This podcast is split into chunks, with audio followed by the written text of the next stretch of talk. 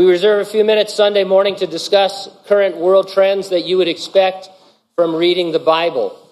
We are futurists. We interpret the unfulfilled prophetic portions of the book of Daniel and the book of the Revelation and all other unfulfilled prophecies as future events that will occur in a literal, physical, apocalyptic, and global context.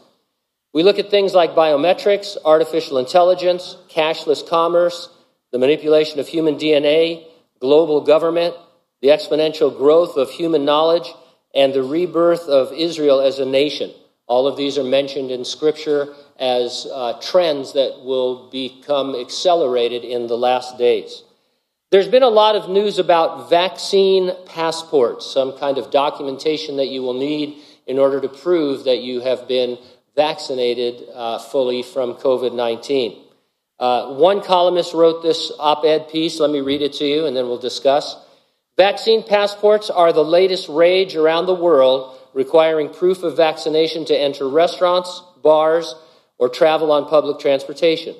New York has created the Excelsior Pass. European countries are developing a digital green certificate, and social control disguised as disease control is infecting the public domain. A system of passports promotes a type of social control reminiscent of what we see in dictatorships. Can you imagine living in a world where you could be prevented from shopping, taking a bus, vacationing, visiting your family without a state sanctioned passport? The vaccine passport platform system currently in Israel and planned for a growing number of countries is a social credit system which is implemented currently in China that dominates the everyday lives of the Chinese people. China's social credit system allows the government to find dissidents who disagree with China's policies and have them detained within minutes. The system can judge citizens' behavior and trustworthiness. Forget to return your library books on time? Owe a parking ticket? Express your point of view too loudly? You could lose certain rights, such as booking a flight or a train ticket. Once vaccine passports are rolled out, adding functions to the back end would be simple. Their implementation could lead to profound public manipulation and control. Once governments and corporations get this kind of power, where does it end?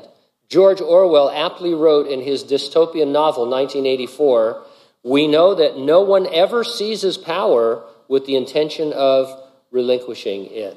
Now, obviously, we're going to have to wait to see how far the governments of the world push these passports.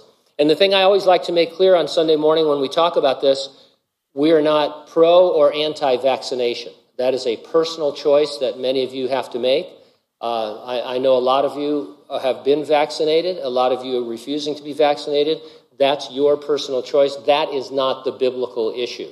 The issue here is that this is a trend you would expect from reading the Bible because a system similar to this is going to exist in the future Great Tribulation. For decades, we've been talking about the mark of the beast uh, there in Revelation 13, it says that all the citizens of the end times uh, great tribulation will have a mark, something on their hand or forehead, and they will conduct all business with that mark. They will be identified by that mark. And the government will have total control over their lives uh, because um, they'd be able to shut you off from going anywhere, doing anything, buying anything, selling anything. There's not going to be any underground. There's not going to be any barter system. Everything will have to do with that. And this vaccine passport sounds a great deal like that, especially if they start adding things to it.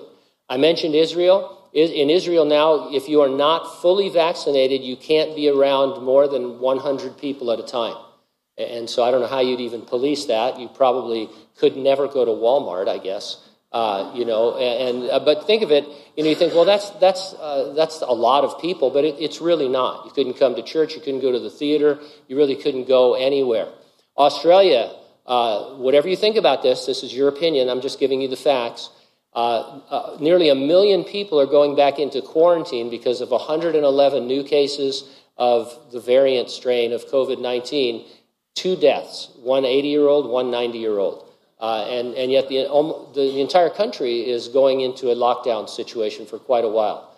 Uh, and so this, this kind of uh, authority that these individuals have taken upon themselves, and mostly the population of the world has acquiesced to it because it, it sounds like a good thing. Uh, when they start doing this for other things than pandemics, uh, the, I just say the door has been opened. But again, we're not here to talk politics or give you an idea of which way you should lean. Uh, this is what you expect from reading the Bible, and it's almost, from one point of view, too good to be true. I mean, so you know, years ago we said, "Well, this this could happen someday," and now it's happening right before our very eyes. We believe that the resurrection and rapture of the church is imminent. That means it could happen at any moment, uh, hopefully before we're done this morning. Nothing has to happen before it happens. And what we're talking about when we say uh, the coming of the Lord, He's going to come and resurrect the dead in Christ, uh, bring them from the graves and give them the resurrection bodies, and then we which are alive and remain will be transformed in a moment in the twinkling of an eye, and we will always be with the Lord. So the only real question is uh, are you ready for the rapture? Because, uh, ready or not, Jesus is coming. Amen.